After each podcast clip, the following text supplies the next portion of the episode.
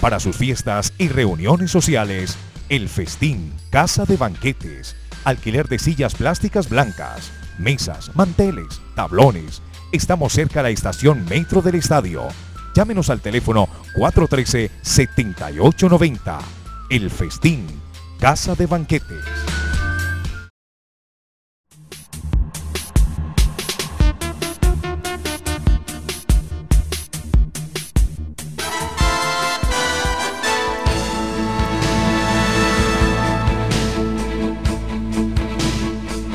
Dice Joan Manuel Serrat, Pelé era Pelé y Maradona era único.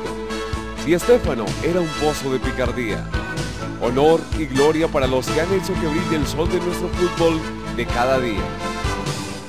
Crónicas, reportajes y perfiles en Historias a la Redonda.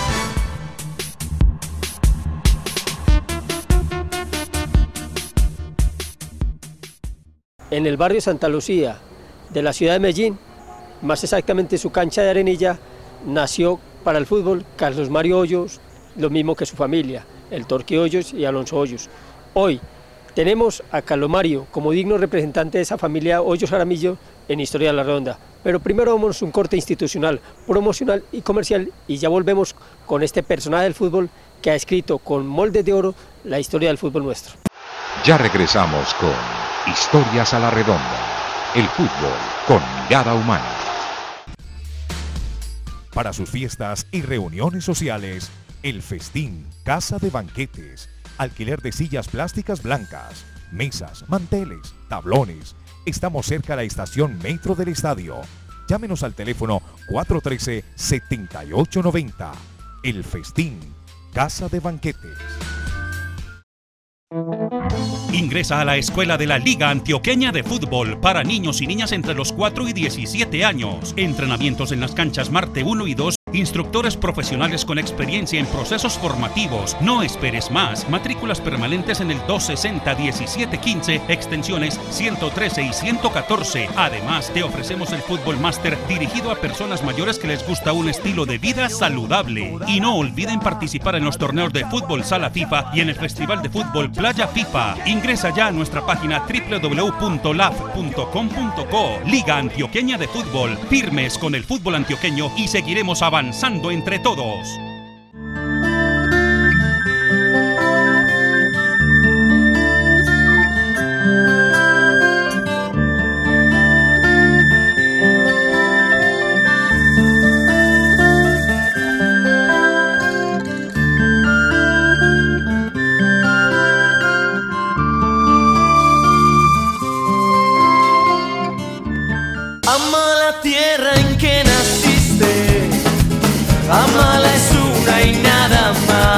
Un saludo a todos los televidentes de Historias a la Redonda y Fútbol con Mirada Humana. Un abrazo para todos. Continuamos con Historias a la Redonda. Bienvenido Carlos Mario Hoyos a Historias a la Redonda. Rubén, un saludo muy especial a usted y a todos los televidentes. Bueno, empecemos como dicen por el principio y su historia futbolística. Usted nació el 28 de febrero de 1962 en la ciudad de Medellín, en el barrio de gran tradición futbolística, como reseñamos en la introducción, en Santa Lucía. Sí, bueno, yo pienso que después de, digamos, de algunos años ya de vida, donde ya tenía uso de razón, me encontré en un barrio donde ha sido la tradición eh, el fútbol, donde han salido grandes personas, grandes jugadores, y digamos como casi la mayoría de los futbolistas, ¿no? empezando en la calle, eh, jugando con los, con los amigos, en la escuela, después en el colegio. Y pues prácticamente mi, vida ha pasado y en esa, en esa infancia pues pasó entre la escuela y jugar. Y pues digamos que fue una, digamos, mi primera, mis primeros pasos como, como futbolista. Exactamente, fue en la escuela de Clodomiro de pronto. Sí, yo estudié en la Clodomiro, en la Jorge Ortiz, y ahí prácticamente nos, o sea, me hice, porque jugábamos en ese entonces eh, el interescolar, eh, interescolar, después Ya de ahí jugué un torneo de pony fútbol. Mm, después fui creciendo, pasé a la liga. Vámonos por partes mejor, Carlos Mario, vámonos por parte. Usted también entonces después llega al, torneo pony fútbol, eh, digámoslo así, casi en esa década interesante del fútbol aficionado antioqueño, donde surgieron grandes figuras prácticamente se hacía ese torneo pony fútbol, ya no se llamaba pony fútbol, sino baby fútbol acá en el Coliseo Cubierto Iván de Bedut. Recuerdo mucho ese campeonato interesante, orientado por el periodista Guillermo Inés Sasa y también por eh, Gerardo Arias Gallo. ¿Qué recuerda de pronto su primer técnico, que tengo entendido que fue Gerardo Arias Gallo en ese torneo pony fútbol? Sí, o sea, resulta que yo tenía pues los amigos de toda la vida por la casa y dos días antes me, me llamaron y me dijeron que si quería jugar el baby fútbol, que era con el equipo de, Coca-Cola y lo dirigía Gerardo Arias y que el primer partido iba a ser en el estadio un preliminar de un partido Medellín Millonarios creo. Y bueno, ahí fue donde realmente hice, digamos, mis primeros pasos ya como más en serio, en un torneo a nivel, pues ya, digamos, eh, departamental y que daba como la posibilidad de uno estar en, en algo ya más, más grande. Y ahí fue prácticamente, digamos, el inicio, el inicio de, algo ya donde después ya eh, lo que seguía, ¿no? después de ese baby fútbol, estar, digamos, en los torneos de la liga. Exactamente, vamos, pues, como digo, por partes, por partes. Eh, eh, torneo Pony Fútbol marca su inicio, Baby Fútbol, que como reseñamos con el periodista Guillermo Historia, usted inicia en esos torneos de puntero izquierdo, pero después llega, ingresa a la liga y un técnico, Alirio Álvarez, le cambia por completo su panorama. Lo coloca de marcador izquierdo en los equipos de Enca de Colombia en 1977 aproximadamente. Sí, sí, esa es la situación. Yo, yo jugaba delantero, de puntero izquierdo y ya cuando ingreso a Enca de Colombia con Alirio, eh, con Carlos Mario Cortés, que después también eh, hacía parte de, esa, de ese proceso ahí, pero Alirio, pues eh, yo estaba en el grupo de él y un día me, colocó ahí, de lateral izquierdo y me gustó y seguí trabajando ahí y, ahí fue donde realmente, digamos, me fui como consolidando. Hasta, hasta mire que ya después de, un tiempo me encontré con una selección Antioquia y bueno, lo que siguió. Exactamente, de ese equipo recuerdo eh, jugadores interesantes, Santiago Faciolince, un médico ahora, también el médico Javier Fernández de la Selección Colombia, de Independiente Santa Fe, de Junior de Barranquilla, de Independiente Medellín, y jugador también eh, interesante de Atlético Nacional. Eh, ¿Qué otros compañeros suyos surgieron, no, solamente para el fútbol, sino como personas? Sí, no, yo pienso de que, o sea, de esa camada hubo, como usted lo dice, lo de Faciolince, lo de Javier Fernández, después estuvo Humberto Sierra. Eh, y bueno, ya después en ese proceso de ir y venir y estar en, la liga, después en Selección Antioquia, ya lo que uno eh, le deja es haber conocido grandes personas. Por ejemplo, en esa Selección Antioquia que tuvimos donde pues, estaba Humberto Sierra, estaba Juan Galeano, Chonto Herrera, eh, Pisis, eh, una camada interesante y de grandes jugadores, precisamente Carlos Mario. Eh, esa fue en la década después de Humberto Tucho Ortiz, que pronto fue Luis Alfonso Morrequín que empezó a, gestar esos procesos. sí, eso fue en el 80, finalizando 79 para 80, donde llegó el profe Ramiro Monsalve con, con Marroco, que pues eh, para mí personalmente es un orgullo haber tenido en esa oportunidad y, haber conocido grandes personas como ellos, lo que el profe Ramiro y, y el profe Marroquín, dos personas con mucha capacidad y que bueno, eh, usted sabe que la selección Antioquia es un orgullo, digamos, paisa y es una situación que uno como, como jugador y en ese momento tener personas como ellos, pues eh, era muy gratificante porque eh, personas con historia, personas con experiencia y que te dieron la posibilidad de, enseñarte cosas para, un futuro. Obviamente Ramiro Monsalve, Luis Alfonso Marroquín empiezan a influir en su, vida futbolística en las selecciones de Antioquia. Después pasa usted, eh, digámoslo así, en una gran final, Magdalena, recuerdo Magdalena eh, Antioquia, eh, allá en la Sultana del Valle del Cauca, en Cali. Eh, ustedes no se coronan campeones, pero hay alguien que lo, lo vio a usted, alguien que creyó en usted, el señor Alexander Gorayev, que en paz descanse. Sí, a ver, después de que nosotros jugamos esa final con Magdalena que perdimos en Santa Marta 3-0, acá ganamos 1-0.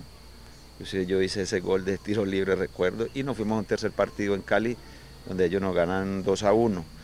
Inmediatamente em, llaman la preselección de Colombia al suramericano en Ecuador, en Quito, Ecuador. Y tengo la fortuna de ser convocado a esa preselección la mayoría de los jugadores éramos del Valle, Antioquia y los de Magdalena, por ser campeones, tenían una muy buena base donde estaba principalmente el pibe. Y bueno, ahí fue donde... La que dirigió Retag, ¿cierto? La que dirigió el profe Retag y el preparador físico era Jaime Fonseca. Entonces de ahí ya estando en la ciudad de Cali más cerca, digamos, a los equipos del Valle, eh, me me encontré pues con la fortuna de conocer una gran persona como fue Don Alex Goraye, que en paz descanse y que se fijó en mí y, tuve la, suerte de estar en una institución grande, seria y que prácticamente ahí ya me fui consolidando y me fui formando como persona y, y como jugador. Yo creo que eso para mí fue supremamente gratificante saber que hubo personas que se se fijaran en mí como futbolista y, que después me dieron la posibilidad de formarme como persona y, bueno, todo lo que siguió después. Bueno. Eh, eh, vamos con salticos, con salticos. Estamos hablando de su vida, no solamente de fútbol profesional, sino también, recuerdo que también usted terminó sus estudios en el Liceo Colombia. ¿Cómo fue eso? ¿Cómo fue ese transcurso por el, bachillerato? ¿Qué recuerdos eh, tiene no solamente de sus compañeros, sino de profesores que le hayan influido no solamente en su vida personal, sino también en su vida deportiva? Yo, yo estaba haciendo quinto bachillerato en, el Consejo de Medellín, pero por esas situaciones de la ida para Cali tuve que cancelar y volverlo a hacer en Cali.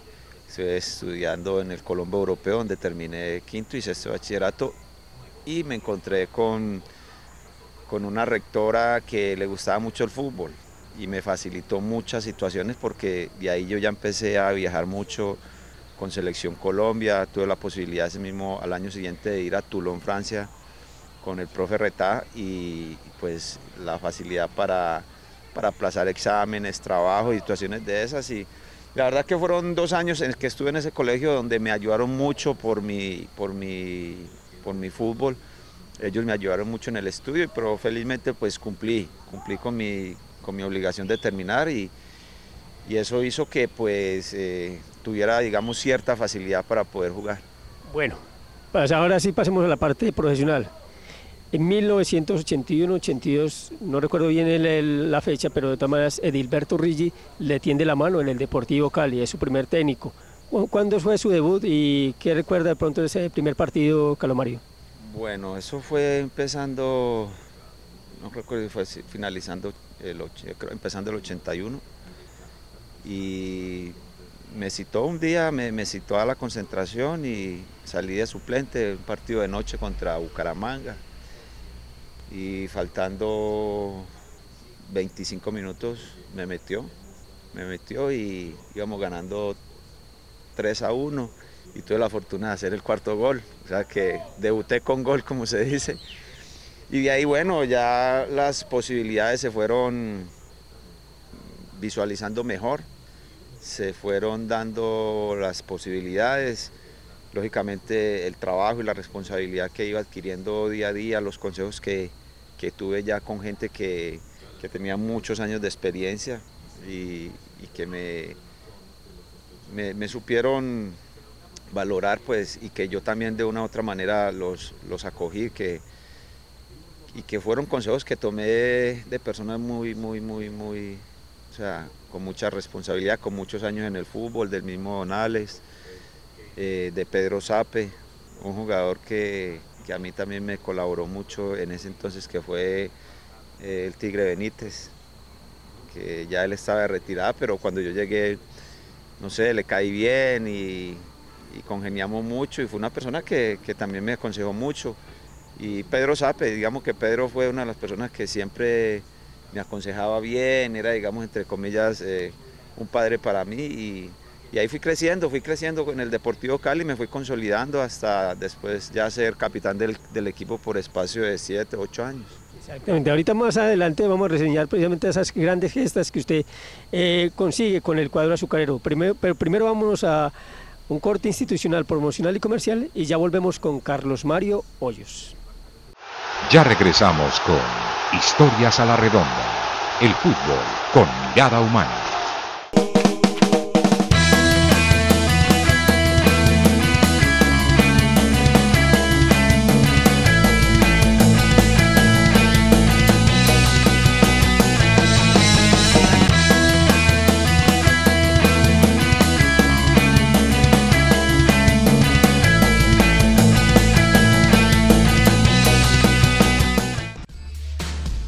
Para sus fiestas y reuniones sociales, el Festín, Casa de Banquetes, alquiler de sillas plásticas blancas, mesas, manteles, tablones. Estamos cerca de la estación Metro del Estadio. Llámenos al teléfono 413-7890. El Festín, Casa de Banquetes. Ingresa a la escuela de la Liga Antioqueña de Fútbol para niños y niñas entre los 4 y 17 años. Entrenamientos en las canchas Marte 1 y 2 Instructores profesionales con experiencia en procesos formativos. No esperes más. Matrículas permanentes en el 260-1715, extensiones 113 y 114. Además, te ofrecemos el Fútbol Master dirigido a personas mayores que les gusta un estilo de vida saludable. Y no olviden participar en los torneos de fútbol Sala FIFA y en el Festival de Fútbol Playa FIFA. Ingresa ya a nuestra página www.laf.com.co. Liga Antioqueña de Fútbol. Firmes con el fútbol antioqueño y seguiremos avanzando avanzando entre todos.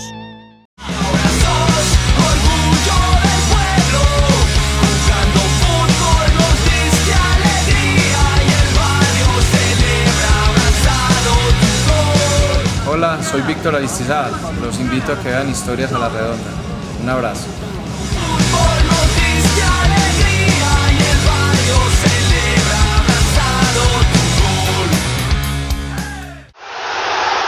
Continuamos con Historias a la Redonda. Seguimos con el palmarés deportivo de Carlos Mario Hoyos Jaramillo a través de Historias a la Redonda. Carlos Mario, nos reseñaba pues eh, previamente cómo llega usted a la selección de Pacho Maturana. Y 1989 nos remonta a una época interesante de nuestro fútbol, eliminatorias a Italia 90. Usted fue partícipe interesante de esa gesta deportiva para llegar por segunda vez a un Mundial de Fútbol. Yo creo que fue un, digamos, un proceso muy bonito porque se armó digamos, una gran familia con técnicos jóvenes en ese momento que querían y tenían aspiraciones grandes, que la mentalidad de ellos digamos, estaba cambiando, o la forma de pensar de ellos estaba cambiando el pensamiento de nosotros como jugadores y de todo un pueblo. Y yo creo que Pacho y Hernán eh, lograron algo de, de crearnos a nosotros un hábito que era jugar bien al fútbol. Y, ser personas también interesantes, porque ellos ubicaron un proceso de maduración interesante para el futbolista nuestro, ¿no? Sí, yo pienso de que fue una camada de personas con un grado de, de inteligencia que daba para, para mucho porque primeramente teníamos al frente personas muy preparadas. Mm, no más hablarte, digamos, de la capacidad intelectual de, de Pacho por sus estudios, por todas sus cosas, eh, digamos, la experiencia de Hernán, su caballerosidad, su, forma de hablarle a uno, su experiencia. Mm, de Barragán, de, de, Diego, con, con, su capacidad de trabajo. Yo creo que era el, eh, el médico Winston, cuando en ese entonces, o sea, una cantidad de personas que alrededor, pues, la sensibilidad que quedaba era de que era una gran familia con gente educada, gente que tenía que expresar una sola cosa que era, digamos, disciplina y, jugar bien. Y se fue consolidando algo que, realmente ya nosotros nos mirábamos a los ojos y ya sabíamos qué teníamos que hacer. Ya eh, cuando se hablaba con los técnicos se hablaba de una manera mucho más segura, mucho más tranquila, porque ellos sabían que nosotros interpretábamos bien lo que ellos, digamos, nos planteaban.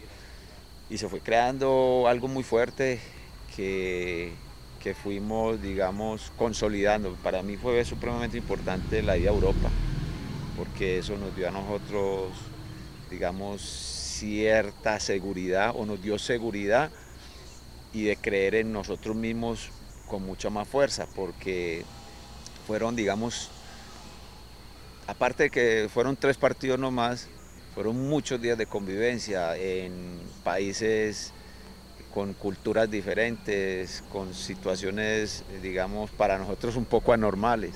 Está hablando del periplo previamente que hubo en 1988, de, de, Pacho Maturana, eh, cuando incluso Andrés Escobar en, Wembley hace su gol y todo, en Escocia, un poco interesante ese proceso.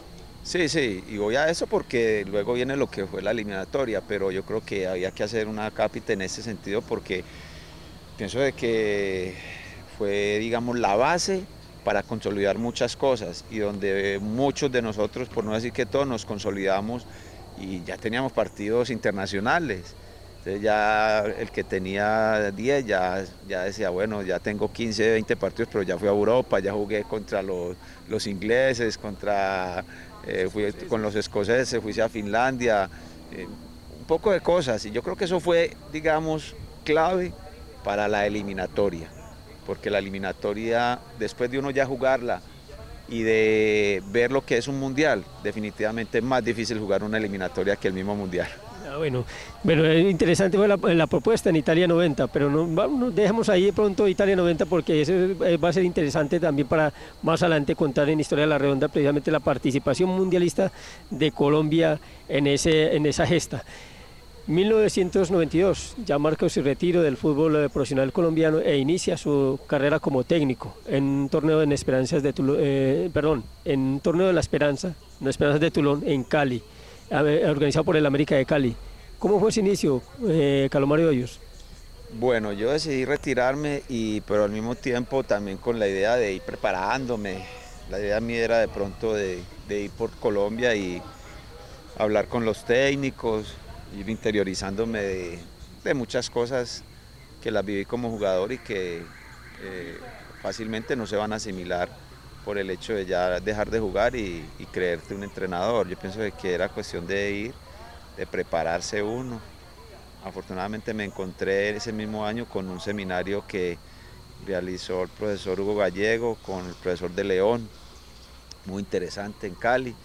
Ahí, ahí empecé, me inicié ahí, digamos, yendo a, a mirar qué era, digamos, la formación de un entrenador, de un técnico Después, digamos que ya más con la experiencia mía que con la misma preparación, tuve la, posibilidad con el profesor Edgar Otálora, que en paz descanse, eh, dirigir un equipo de la Copa La Esperanza eh, manejada por, organizada por la gente de la América.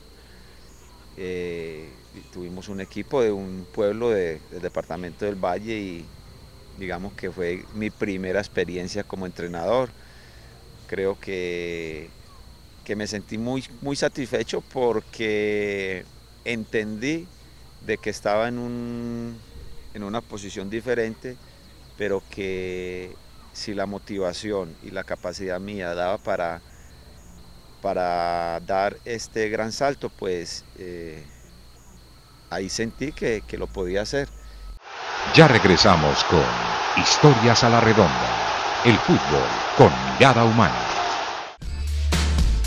para sus fiestas y reuniones sociales, El Festín, Casa de Banquetes, alquiler de sillas plásticas blancas, mesas, manteles, tablones. Estamos cerca de la estación Metro del Estadio. Llámenos al teléfono 413-7890. El Festín, Casa de Banquetes.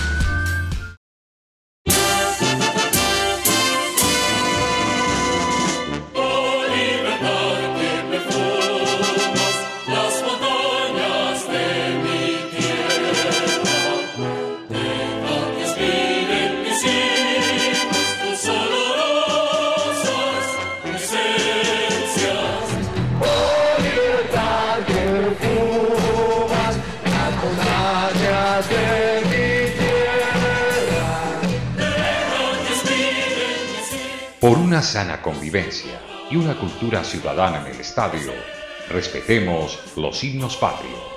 Una campaña de historias a la redonda y cápsulas de fútbol de Alfredo Carreño Suárez.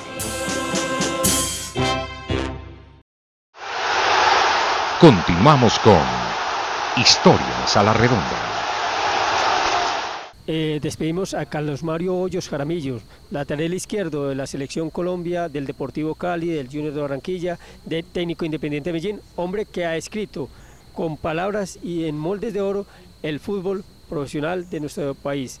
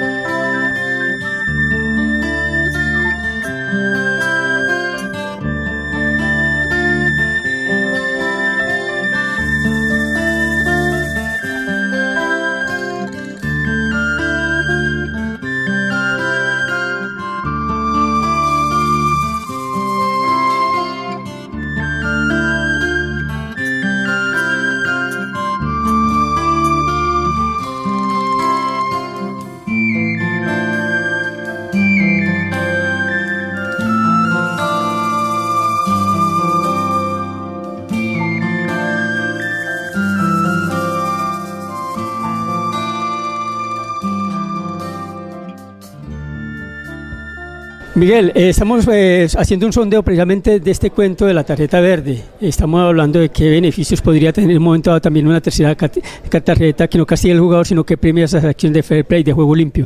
¿Qué opina usted al respecto, Miguel? No, pues sería fabuloso. Ojalá tenga eco esto, porque esto es fomentar el fair play en el juego. O sea, eh, ese premio a ese jugador que ha representado cosas muy buenas durante el partido va a ser un espejo para muchos otros jugadores, o sea, va y va a ser muy importante porque se va a mejorar mucho la calidad del juego. Usted habla también de espejo y no solamente de los jugadores, sino también de la tribuna, del público. En un momento también no se desespera porque hay una, digamos así, una especie de armisticio en un momento también de solaz y de paz, en un momento también entre ambas tribunas, ¿o no? Claro, es que lo, Roosevelt, lo bueno contagia.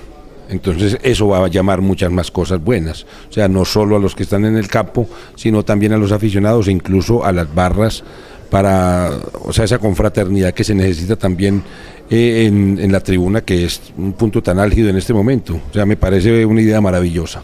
Hablemos también previamente también unos cambios en el reglamento de competición del torneo que podrían dinamizar ese proceso de fair play de juego limpio en momento también. Estoy diciendo que propongo que, por ejemplo, por cada amarilla que le saquen al jugador cinco puntos, en cambio, eh, cinco verdes anulen una amarilla, diez anulen una, una roja no violenta, veinte anulen una expulsión de cuerpos técnicos. Claro, no todas las, o sea, todas esas variables que usted está diciendo ahí serían muy importantes, pero lo importante es el, llegar a esta tarjeta, el llegar a esta tarjeta ya buscar diferentes variables para mejorar y para premiar a los jugadores que verdaderamente se comporten eh, como es debido dentro del terreno de juego. Nuestro colega Edwin Ortega ha hablado alguna vez que también no es solamente una tarjeta roja o amarilla, de pronto el jugador se le esconde al árbitro, se le hace el pendejo, digámoslo así, vulgarmente hablando. En cambio, con una tarjeta de fair play de juego limpio, el jugador le saca el pecho y venga para acá, muéstremela por favor, por favor. Claro, claro, no, y la van a buscar. Y si aparte de eso también le dan un premio diferente, sería mucho mejor todavía. Miguel, muchas gracias. Posemos para aquí para la tarjeta verde, entonces, por favor.